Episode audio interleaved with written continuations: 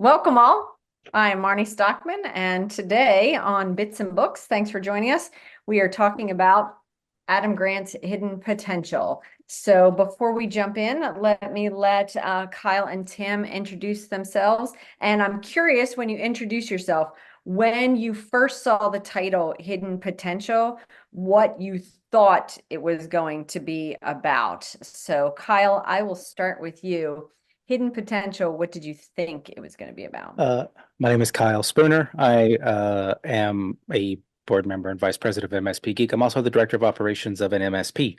Uh, when I first saw the title, um, I assumed it was a book about uh, identifying um, diamonds in the rough, uh, as the you know one of the the, the photos on there. Um, Mm-hmm. Th- that was my understanding of the book when I first looked. Yeah, Tim, how about you? Hi, Tim Golden, uh, founder of Compliance Scorecard. And yeah, Marnie, th- uh, as always, and Kyle, thank you for putting this all together. Um, you know, when I saw the title Hidden Potential, Uh, obviously some of it went to my comic relief. And I was like, oh my gosh, shepherd's pie, but made with peas. Look, there's hidden potential in my shepherd's pie. But as I related it to business and I related it to either our MSP or just in other things around in our life, I thought, kind of like Kyle was saying, like the the diamond in the rough, or being able to like see something in somebody and recognize maybe that's a way for them to grow and expand themselves or personally or whatever. And I was like, yeah, I think I, I'm gonna kind of lean a little bit on Kyle on the like diamond and rough comment. Fair. So a a good bit of it, and the subtitle is the science of, of achieving greater things.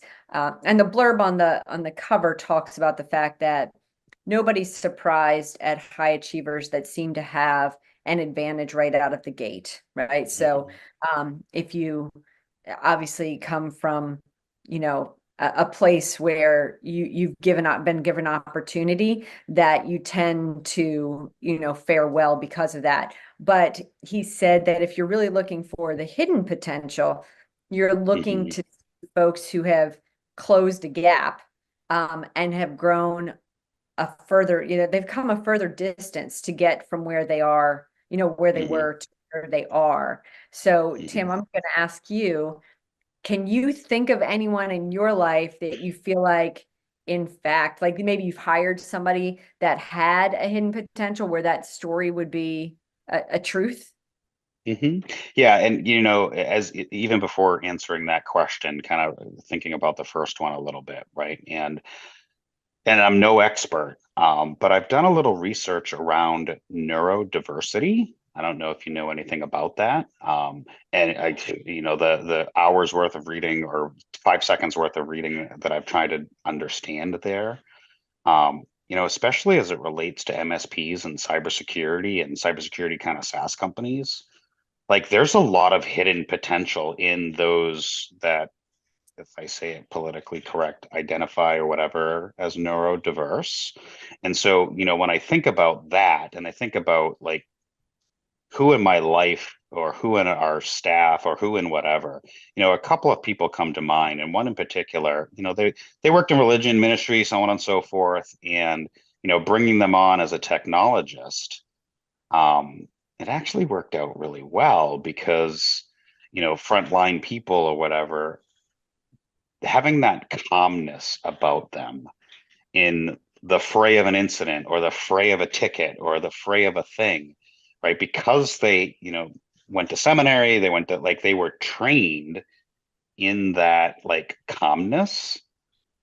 So dealing with you know as a technician dealing with that baloney that we have to like it, they just had that calmness that they were able to bring to to the organization and i thought that was like and i didn't realize that until obviously having them work in tickets and sitting beside them on phone calls and hearing just how Their calm they reaction and were. response to. yeah So it's yeah, interesting you and- say that because Kyle and I had a conversation around who would make good customer success managers for, or VCIOs, et cetera, for managed service providers. And we talked about teachers, to which Kyle said, my wife's a nurse and they yeah offer some of the same skills in a Hmm. different way. Kyle, you remember Mhm. that? I absolutely. Um, I was actually just thinking uh, about that um, and how that it's remarkable how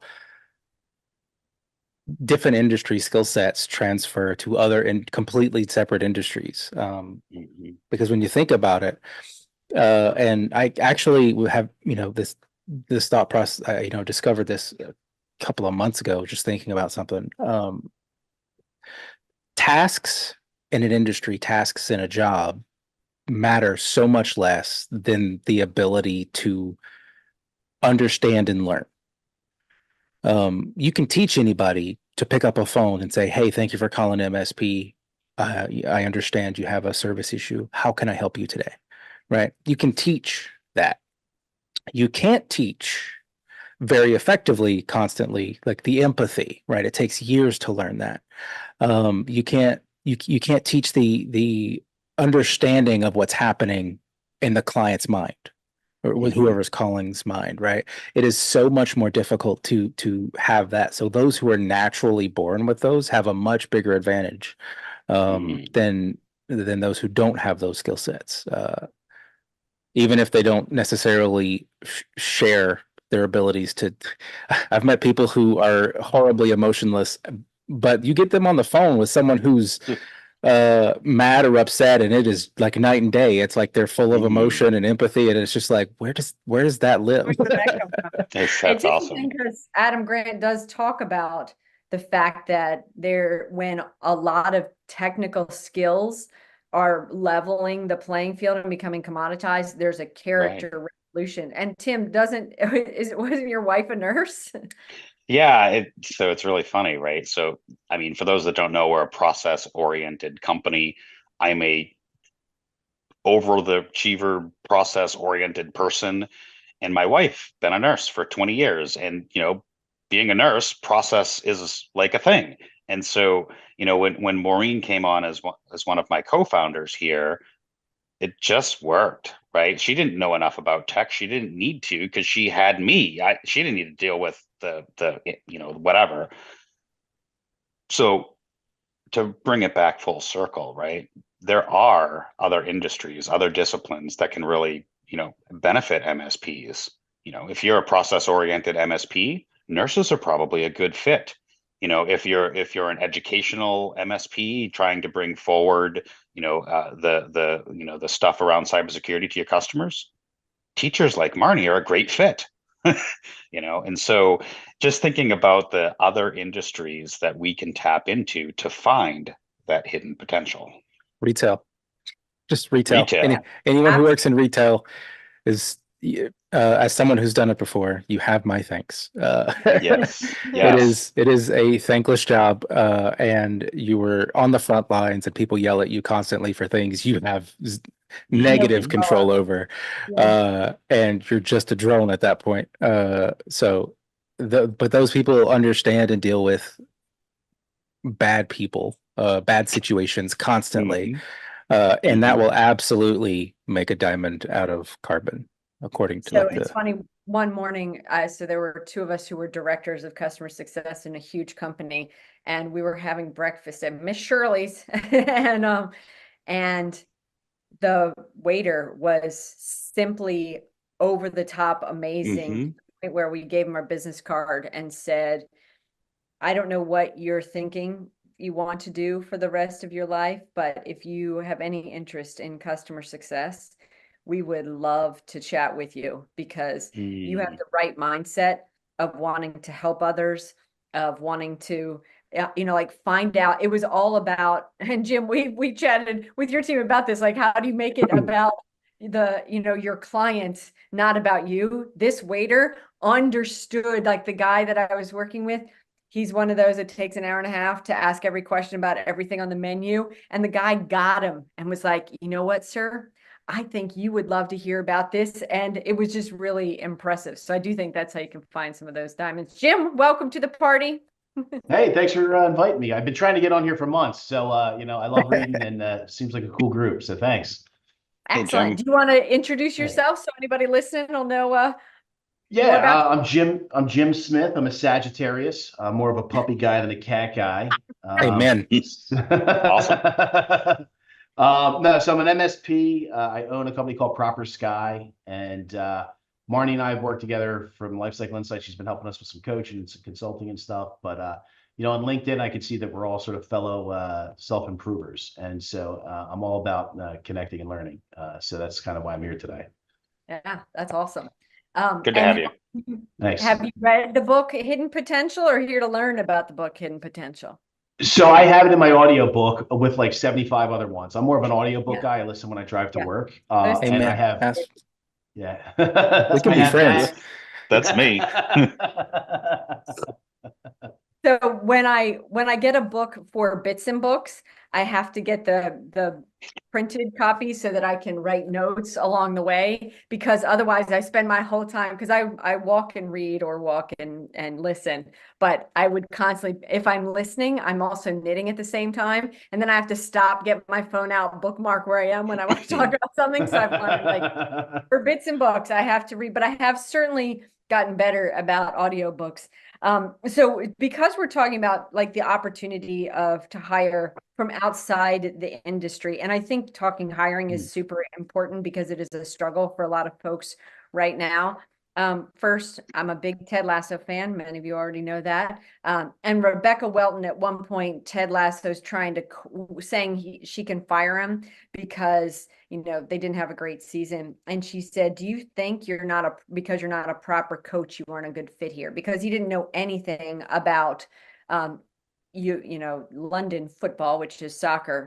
He had been an american football coach. And she said there's a saying that every disadvantage has its advantage. And so coming from another industry sometimes gives you another perspective. Right before we started life cycle insights i've been in the world of education not in the msp space and I, as I say on lots of podcasts, I thought that stood for Maryland State Police.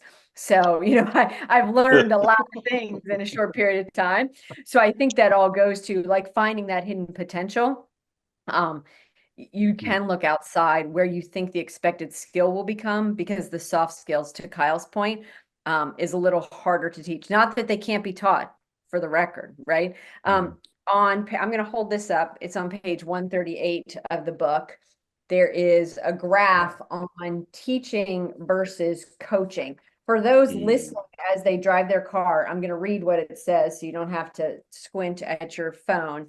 So, in the teaching column, if you are a teacher, it is all about building competence, finding out about a subject by teaching it to others. Um, an example when your parents need tech support, right? Like you have to teach them what to do. Um, and then we will learn this is sort of the the attitude if you are a teacher of a skill versus a coach of the skill is more about building confidence finding your own motivation by motivating others. Um, this is more about like when your kids won't listen to you. So i'm also thinking kyle the the notion of teaching a skill versus a soft skill right? Like when your kids won't listen to you that's not you're not teaching them a skill. You're you're working on yourself to Mhm. to lead them, right? And the attitude is more, we can do this. The overlap is finding the answer within yourself, sometimes more effective than receiving guidance. If you can do, you know, if mm. you become a teacher slash coach and can work even if you have no idea what you're doing. So this section of the book was talking about the power of teaching or coaching someone else and helping you get better at your own craft or at some other piece. So does anybody have an example where by help, I mean, I was a high school math I teacher, do. go for Mhm. days. Hit me.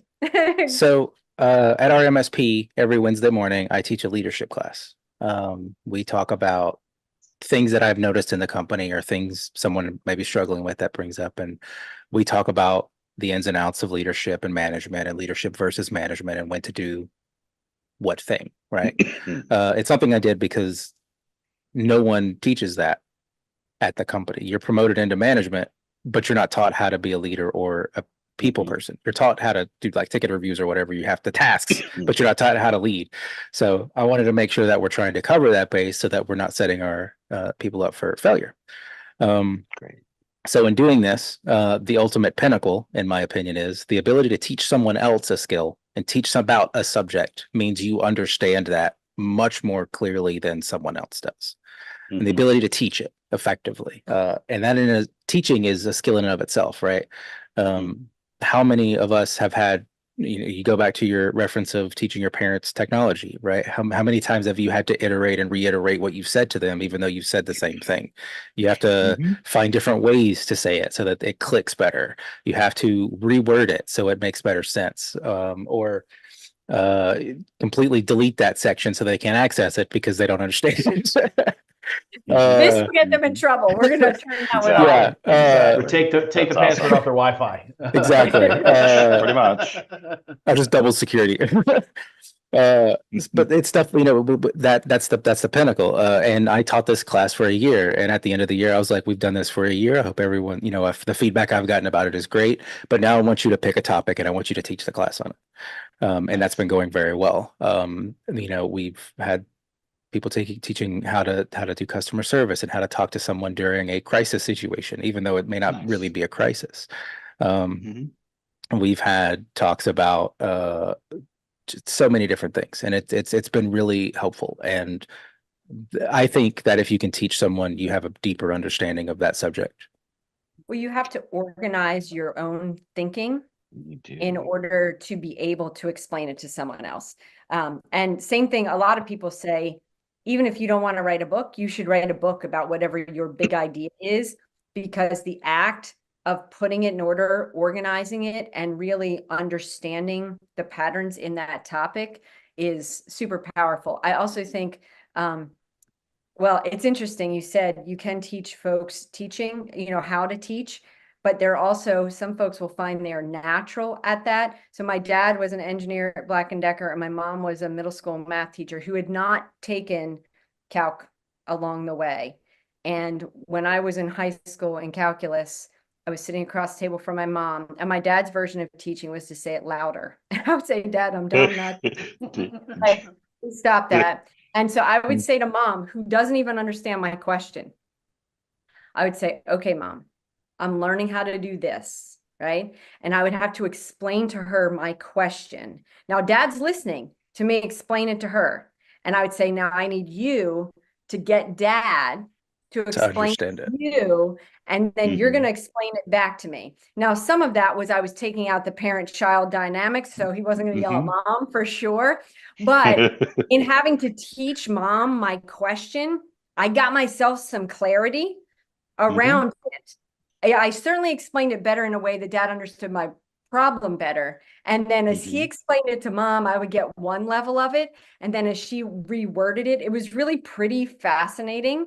But i Mm. think um like mom definitely had some hidden potential as a uh, the high school that's interesting because like so there's a, a prominent uh method methodology in development and programming. It's called the rubber duck method it's Mhm. where you have an inanimate object on your desk usually in gener- in the case of rubber duck and you explain what you're doing to that duck Mhm.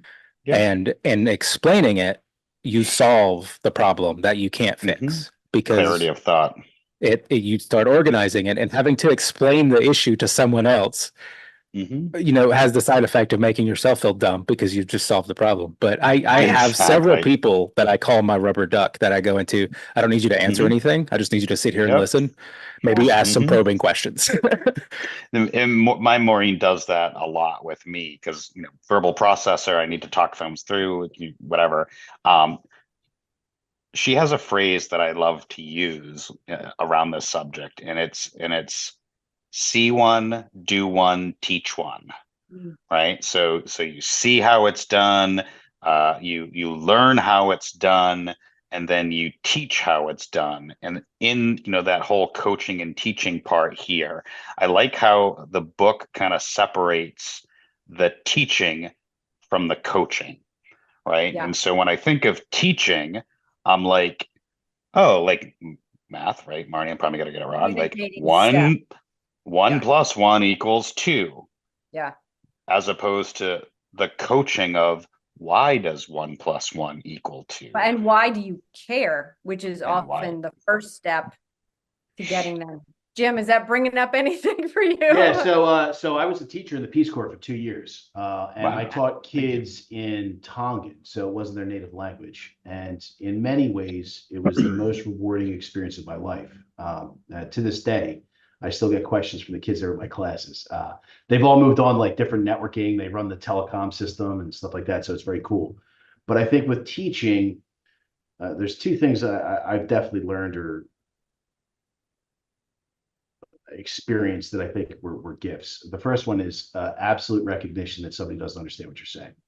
Um, I think when you're in front of a group of 30 kids and you're saying something, you see 20 of them get it, but 10 of them don't. You really learn to clarify and slow down your message and then grab the others to help them, you know. Uh, I think that's good. And then I think the other thing is, um, to your point, it really forces you to think abstractly about complicated concepts and explain them in a way that's simple that reaches verbal listeners, audio listeners, and and sort of mental listeners, Yeah. um, which is good. I, I think one of the challenges I have on the flip side of that is I'm used to teaching, so talking at people, it's really comes naturally as a manager, right? Yeah. So, but I think uh, you know, and this is sort of my my most recent journey. This is why I like Adam Grant because I think he's an excellent piece of people person. Is what does coaching look like? How do I get them to get the answer without giving them the answer? Right. Yeah. And that's a totally Mm-hmm. different skill in, in a way. Right. So it's interesting because Kyle brought up one thing, which is you're often promoted to management um, without those people skills, right? So, and Adam Grant speaks to it's called the Peter Principle, right? You're sort of promoted to your level of incompetency. Um, but a part of, and it's on page 175 for those, uh, you know, playing along at home that might want to check this out.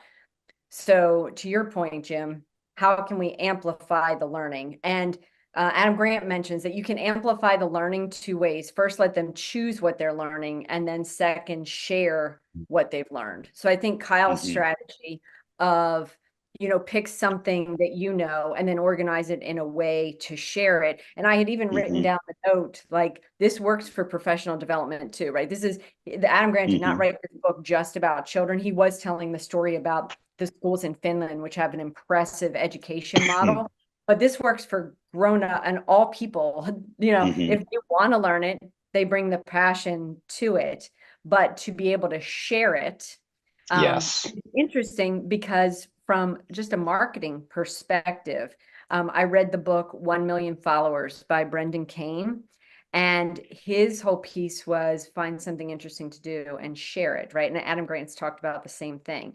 Um, like if you want to become an influencer if you want to level up and educate find something interesting to do share it with the world because you're then learning more Mhm. then able to educate more which i think is what kind of jim was was mentioning so as we're looking at hidden potential on page 205 i got another chart i want to show because this one my son is um, living amidst this one right we laugh about this one um, because he was looking at uh, job descriptions the other day okay so so i know you can't see it but this is amount of experience you need for like having a baby having a dog driving a car etc versus getting an entry level job right like, like oh my these jobs- gosh. My I favorites. know. I've because this is, is also I, I enjoy reading this. My favorites are the ones who uh like there's the development job descriptions. It's like you're uh I need five years experience in this programming language and uh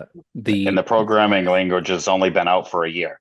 the the develop the person who wrote it doesn't even have the experience that they're looking for because it hasn't been it doesn't exist it hasn't existed for that long uh and it's just so interesting uh, the disconnect between what someone thinks they should look for and what they actually need. Right. Uh, and it is so common. Like um, in our hiring methods we have for technicians specifically we have four questions. They ask we ask them four questions and uh, if we give it to a recruiter the recruiter will ask the four questions and then just verbatim write out what they say.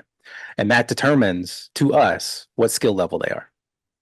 Um, and it's been extremely effective in identifying what level of engineer they could be what challenges they could uh, demonstrate. Um, but it's just those four questions and it's it's less about the right answer and more about how they answer. Because you again you can teach the tasks. Um, but experience helps demonstrate how helps expand that task and it helps, you know, your exposure to that specific question um, will determine how how far you've fared as far as the tech industry goes. Well, and, and based on what Adam Grant says, it's again, not about the skills that you're coming in with, but the gap that you close to get there, right? The learning along the way and what skills you picked up along the way in order to learn, right? So if, if it was a struggle for you to get there and you did the work, you've now learned all of the skills on how to learn to do hard work right? And that can really amplify it as opposed to somebody for whom it's been super easy along the way. There's a, um, if you search Kelsey O'Connor graduation speech, um, it's a um, K E L S E Y O'Connor O C C O O O C O N N O R. Um, it's from NC State.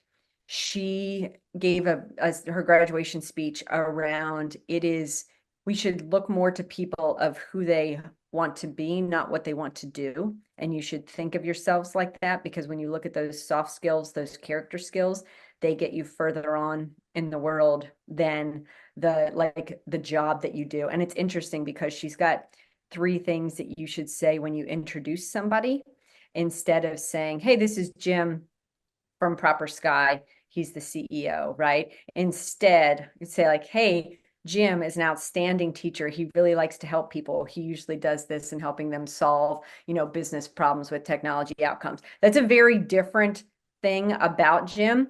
Um, I had not seen that presentation before, but I went back and looked if any of you have had me give you a warm handoff to anyone else. When I introduce people in email, I will state their job at some point, but it's more like oh my goodness, this is Kyle Spooner. He is an amazing connector of humans and can talk all things technology and is really good with X, Y, or Z. And I hadn't really connected the dots before that it was about who you are as a person, right, and your core values, uh, and less about the, the technical skills you bring to the table. Interesting. Mhm.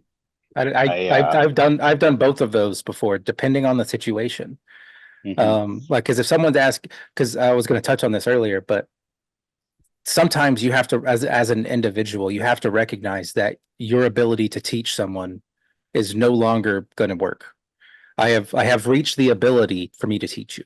I have reached. I I can no longer help you Some further people along. learn because you're the teacher, and some people don't learn because you're the teacher. So I hear you. Uh, but at, at some point you run out of stuff you're able to teach them to help them grow on the journey that they want to take. Um, and at that point, I try to hand them off. If they're asking me questions, I I won't be able to a- answer with the the effectiveness I like to generally try. So at that point, I will go and say, "Hey, this is so and so.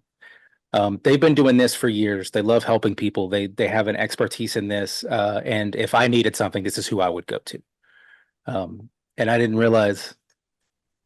It's a Yeah, good- what, So that, that- that's actually a good thing to to Yeah. do. exactly. Makes more so, sense. So this this morning, you know, with with our staff, uh, you know, we we we do a check in Monday, Wednesday, Friday, and this morning with our staff, um, I opened the conversation with um with a very pointed and open-ended question on a particular on a specific thing right and and i talked a little bit about this on linkedin earlier which is you know when you ask the first question you're setting the tone for the rest of the conversation right? And so by and, this kind of i'll bring it full circle here um making that introduction especially in and around hidden potential right so we've gone as far as we could in the teaching and the coaching and in the building up of those people and we need to hand those people off to somebody way smarter than us in other areas that we don't know and i love uh, i love that concept of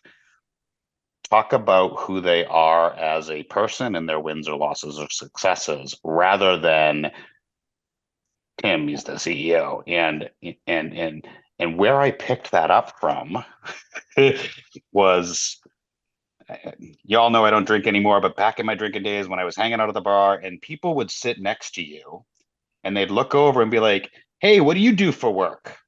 Right? Because that's the common thing that like, how are you? What do you do? Yeah, and and I I it it always just bugged me. So I would And I would always open the conversation with either some question like if you could have lunch with anybody in the world, or if they asked me what do I do, I would always respond with, well, from eight to five, I play on the computer, but my work is in my relationships. And so trying to take that different approach when we're talking about coaching and teaching and learning and handing off. You know, I hate to say stop doing the pat answers, right? And be real with people. Yeah. And Yeah, in that real in that real, in that reality or in getting real, in that open and honesty is where you then can find that hidden potential. The real relationship. What do you think, Jim? It's interesting. I, I remember talking to one of my uh, wife's friends, and she she uh, she moved from the East Coast to the West Coast. She moved from Boston over to uh, San Diego. Total total Terrible decision. Terrible. Exactly. Yeah. Weather was awful. Uh, sun was too hot. Uh, Yeah, Also, West great. Coast time zone. terrible. So uh, anyway, I think what was interesting is, she, you know, we were just like having wine and talking about like what's the difference between East Coast and West Coast. She's like, when you go to the East Coast in Boston, you walk into a bar, the first thing they ask you is, "What do you do for a living?" Right? It defines you. She says the first thing they ask you in San Diego is, "What do you do for fun?" And uh, you know, I was like, you know, what a great way to open up conversation, right? Because I think, you know, work is such a crucial part, particularly in our industry, right? The people on this call, I assume but really it's not what defines me. It's not what I'm here for, right? So you know, my thing is kids, family, travel. You know what I mean? That's that's what I do for fun, and work is the met the means to the end, right? And so uh, I try to now open those conversations with what do you do for fun, right? So we stand next to a stranger. It's such an easy conversation to have, and you know, it lets them define exactly what kind of a person they are, right? And maybe the first thing they talk about is work, right? Uh, but maybe not. that- that- I'm thinking the same thing because I'm so involved in MSP Geek. I'm, I'm like, I guess that is my fun, running a community and helping other people. I guess, uh, which seems kind of boring and work like. Uh, I, I need to get a, I need to get hobbies. Uh, is what, is what I'm is what I'm Fair. hearing.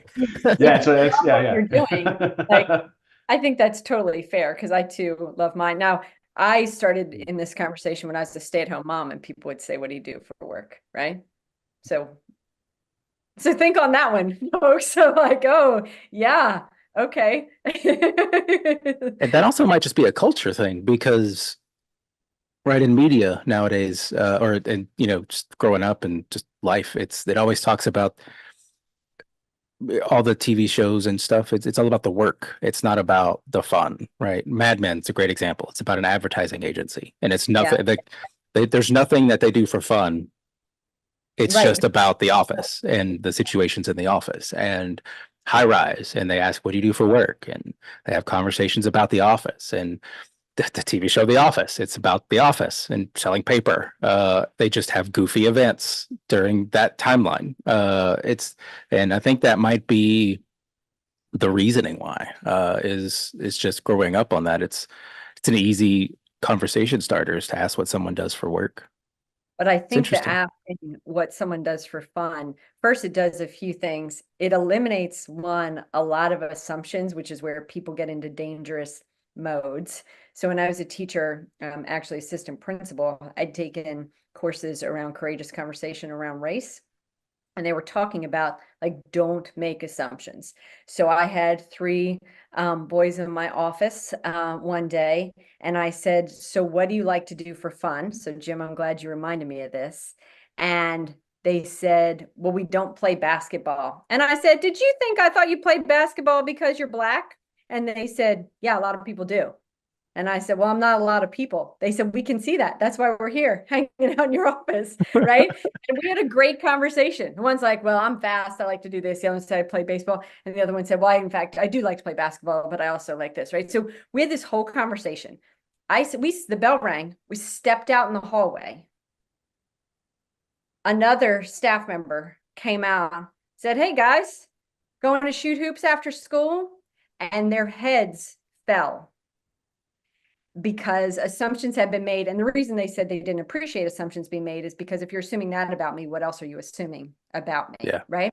And so I think that the whole quiet, like there are a lot of reasons that what do you do for fun gets to like, I want to know about the whole you, which is, I think, very much what everybody wants to their employees. We spend more time most of the time with our employees than we do with um, you know, the people that live in our So- home. So bringing the If I- whole to the table is important. Go ahead.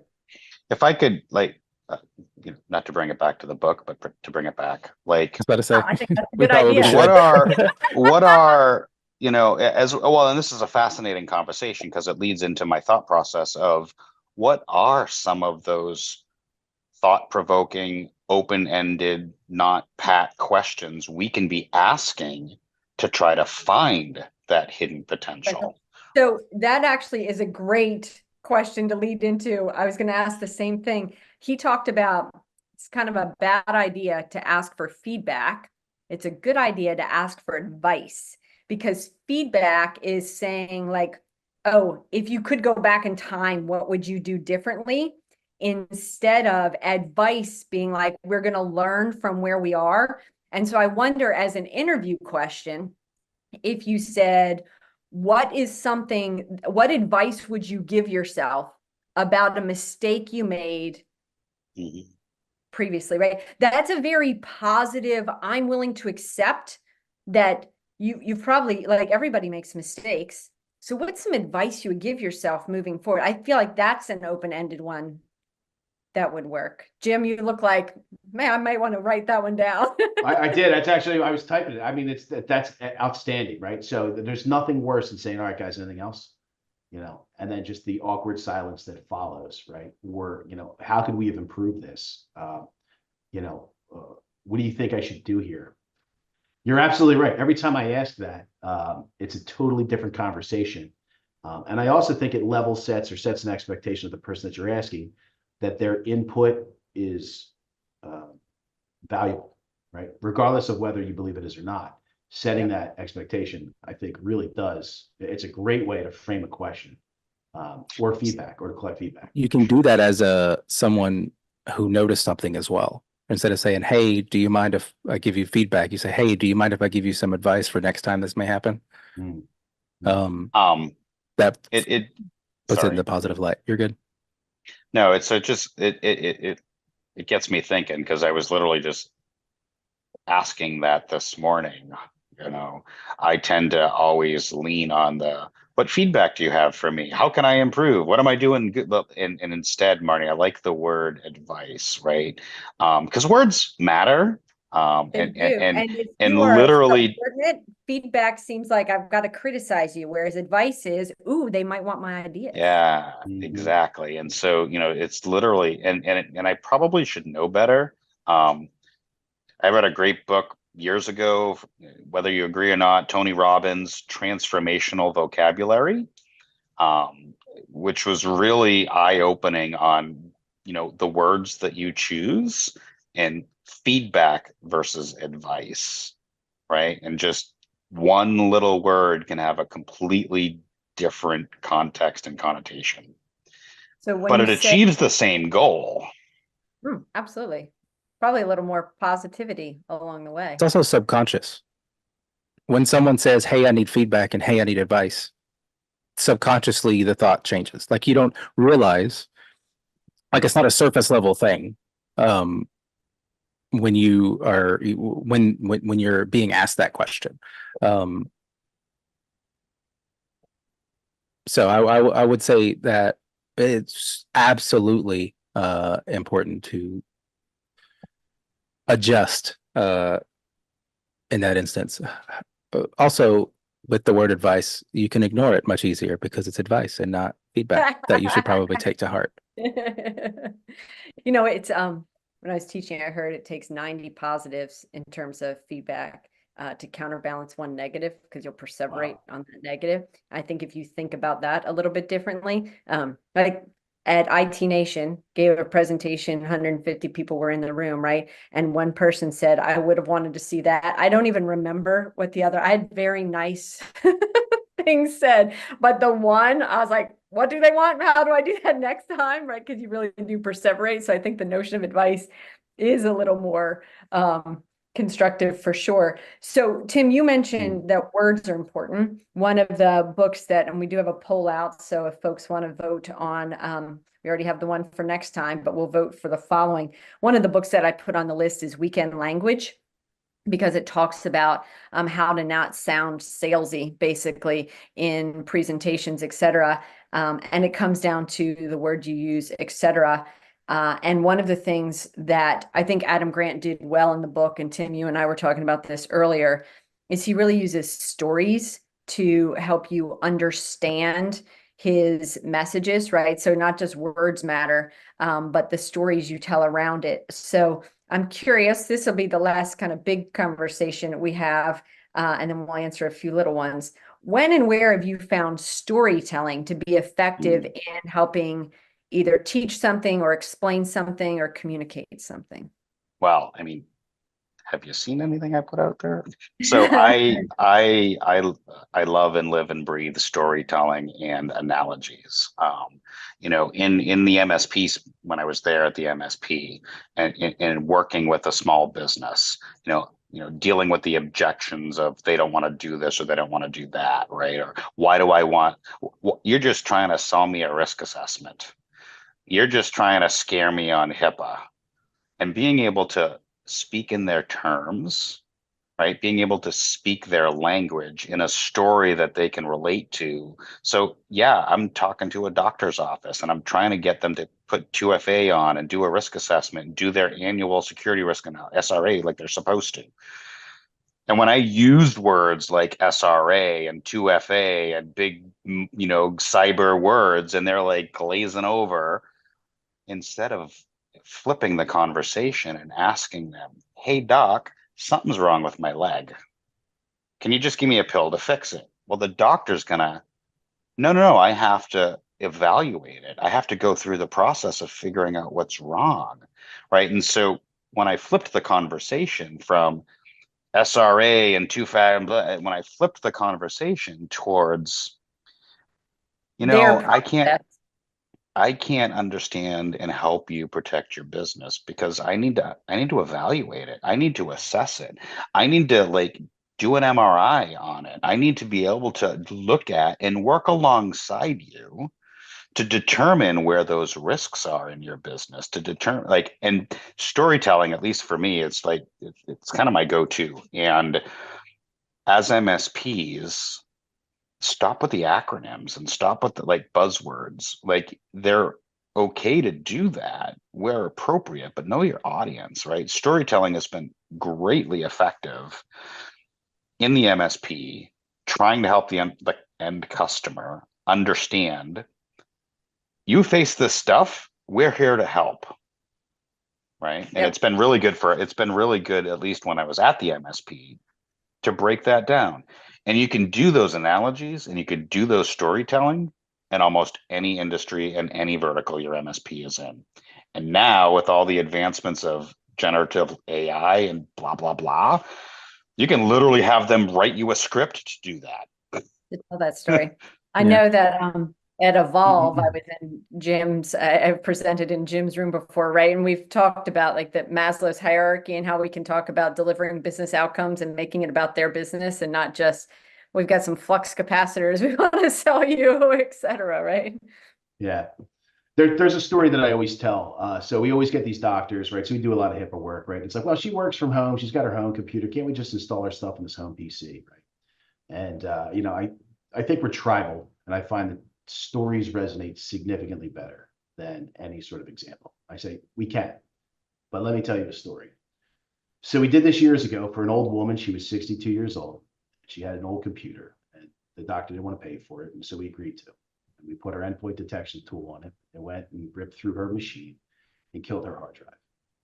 We later found out that every picture that she had ever taken of her grandchildren, which was 10 and a half years, was on that hard drive, no backup. Right? So whose fault is it? Is it mine? Right? Because I put the tool in there to protect your information. Is it hers because she didn't have a backup? Right? And so that sort of stuff touches you emotionally because that's a real outcome. It's a real outcome, right? So is it worth $50 a month? Is it worth $75 a month, right? To take care of your employees and do the right thing? You know, I don't want to be in that situation ever again. And I certainly never want to make that phone call, right? And so I think when you can sort of connect the human piece to technology, right, particularly through storytelling, I think you're much more effective at delivering the value of your message, right? And I think this is one of the things I really appreciate about you, Marnie. I think you do an excellent job at sort of like reiterating the value of of what we do in a way that touches executives where it matters, not necessarily through the, the dots, you know, uh, and, Yeah. and the bits, right? I think it also can is is useful in demonstrating understanding. One of the the topics we've talked about in our leadership uh trainings was building a culture of risk allowance. If you were to grow as a person, you're going to have to make mistakes. Right? That is the quickest way to get a deeper understanding of what happened, what went wrong and how to not do that again and to be better um, right? You learn more from failure than you do success, right? You, you can learn a million ways on how not to do it, but if you find the one way to do it right, uh, you, you still have a ton of ways you can still do it wrong. Um, but in in doing that, I I like to. I, I give two scenario, two stories that happened to me personally uh, in my career. Uh, the first one is I deleted a client's critical terminal server. Um, it was overwritten by uh, the NetApp LUN when I connected it from one VMware host to another.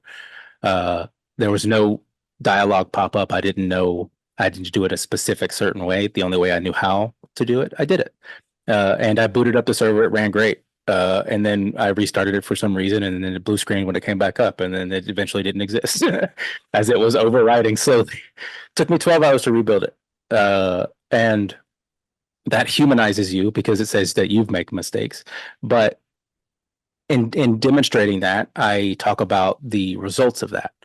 The client was obviously upset. I understand. I have no issues with that. But the CEO came and yelled at me, yelled at my team lead, uh, and didn't do anything to help solve the problem. He actually tried to sweep it under the rug that it was me who did it. Uh, a, a, level one engineer uh, who had a client down and was trying to help when everyone else was busy. Um, and then I go to the second scenario where I accidentally flooded uh, our important client or the VIPs of our clients, our point of contacts, with hundreds of emails all in a period of like five minutes. Uh, when I was working in a uh, workflow for and manage, um, as soon as I seen what happened, I recognized it, stopped it, put it in place, told the team leads what happened, the the the team you know leaders what happened, and that, and then I went and told the president of the company, um, and said, "Hey, look, this is the situation. It's been rectified." And he looked at me and he said, "Are you going to do it again?" I said, "No." He's like, "Do you learn anything?" I'm like, "Yeah." I'm test a little bit more, make sure that what I'm doing, you know, verify the logic I'm using. He's like, "All right, appreciate it," and that was it.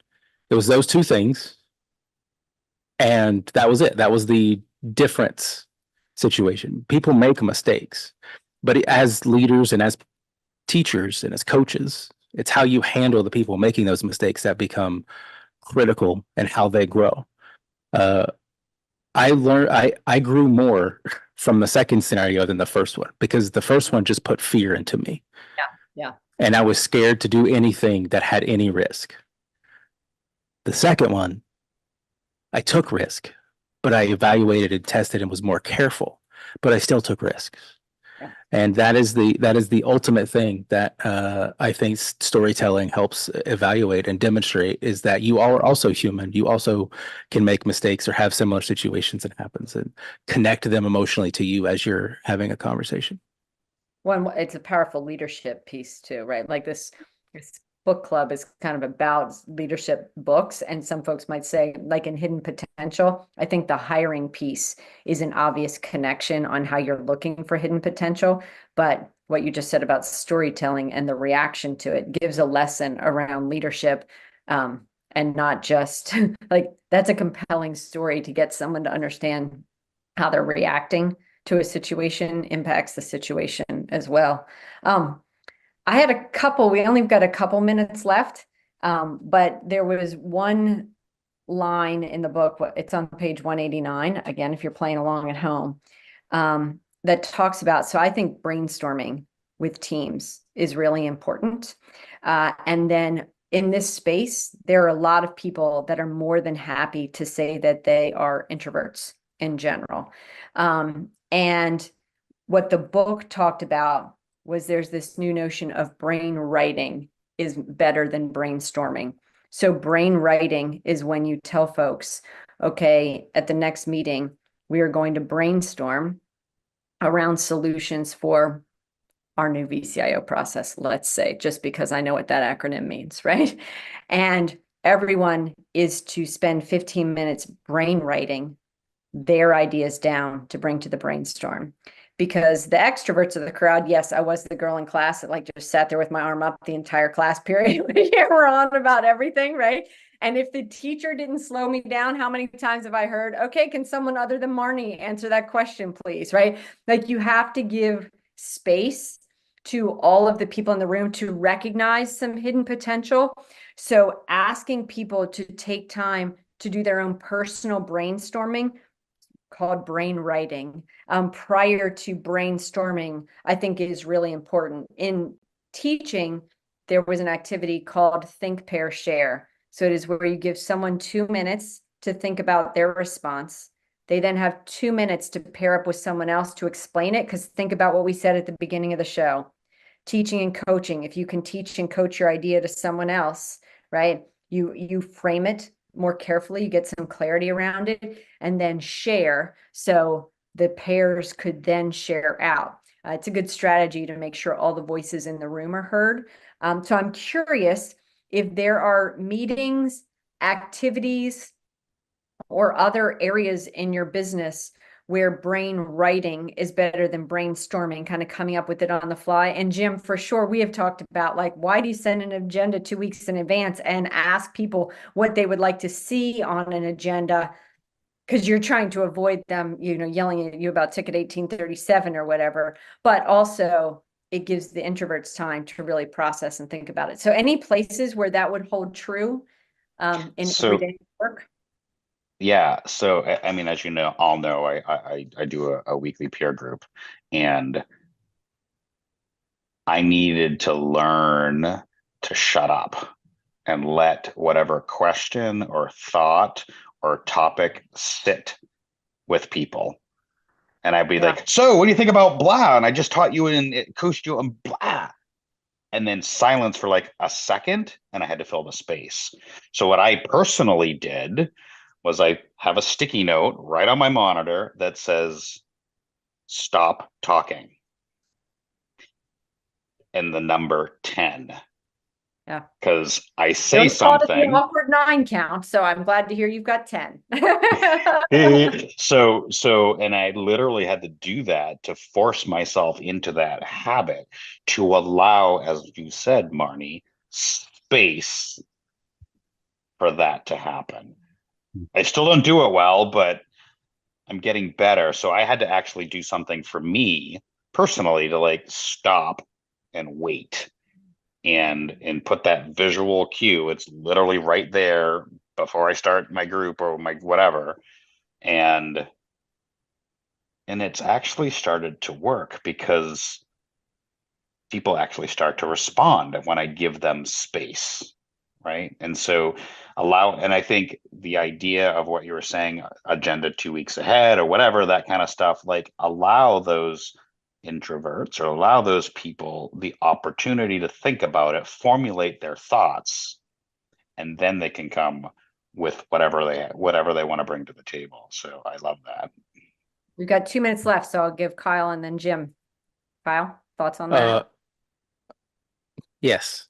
Uh, Brain, brainstorming, brain writing, any, any places where you see, uh, I don't know that it's uh, it preparing for a discussion is always super important and everyone should take time and prepare for uh, a discussion point ahead of time.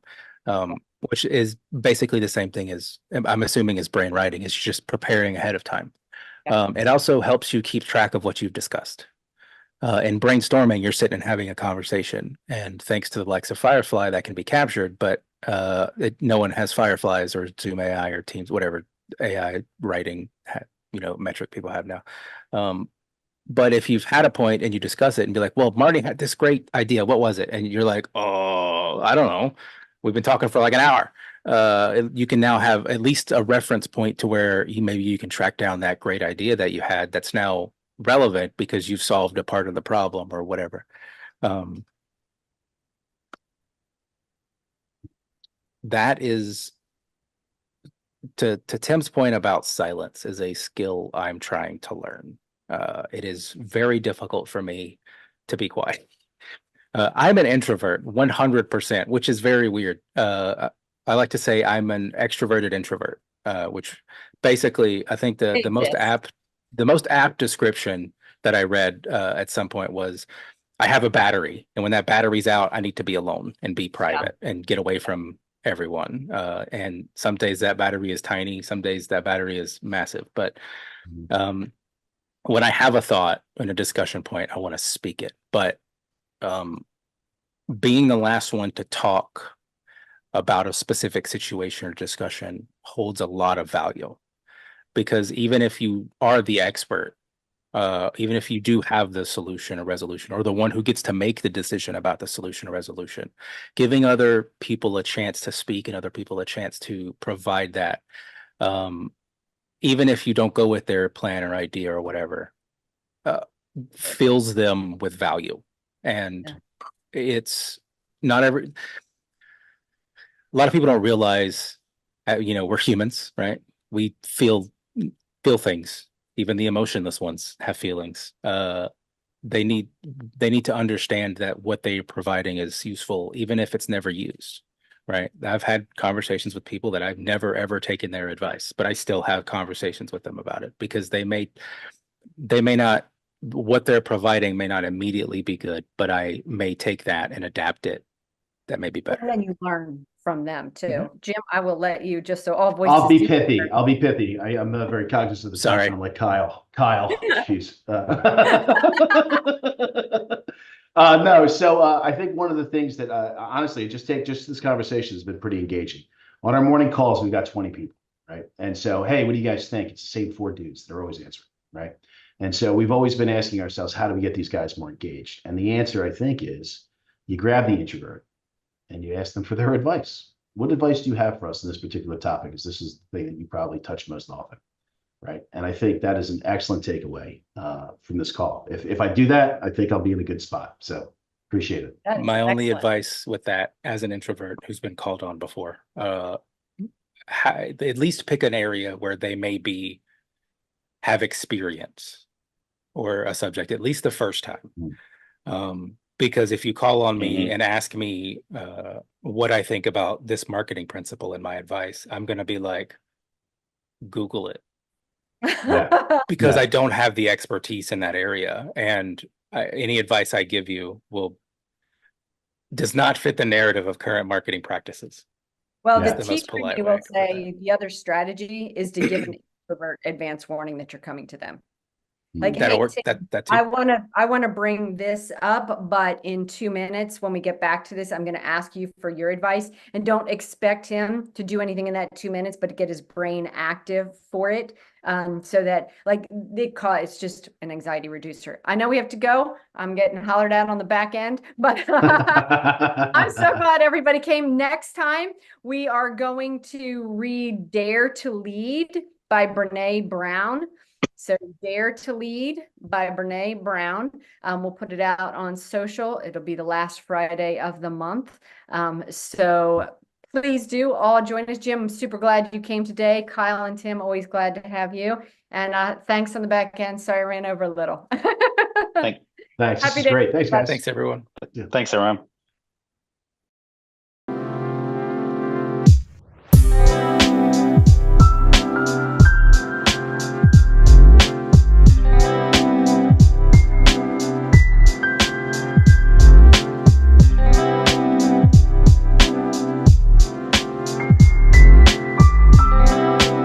Been a broadcast of the MSP Media Network.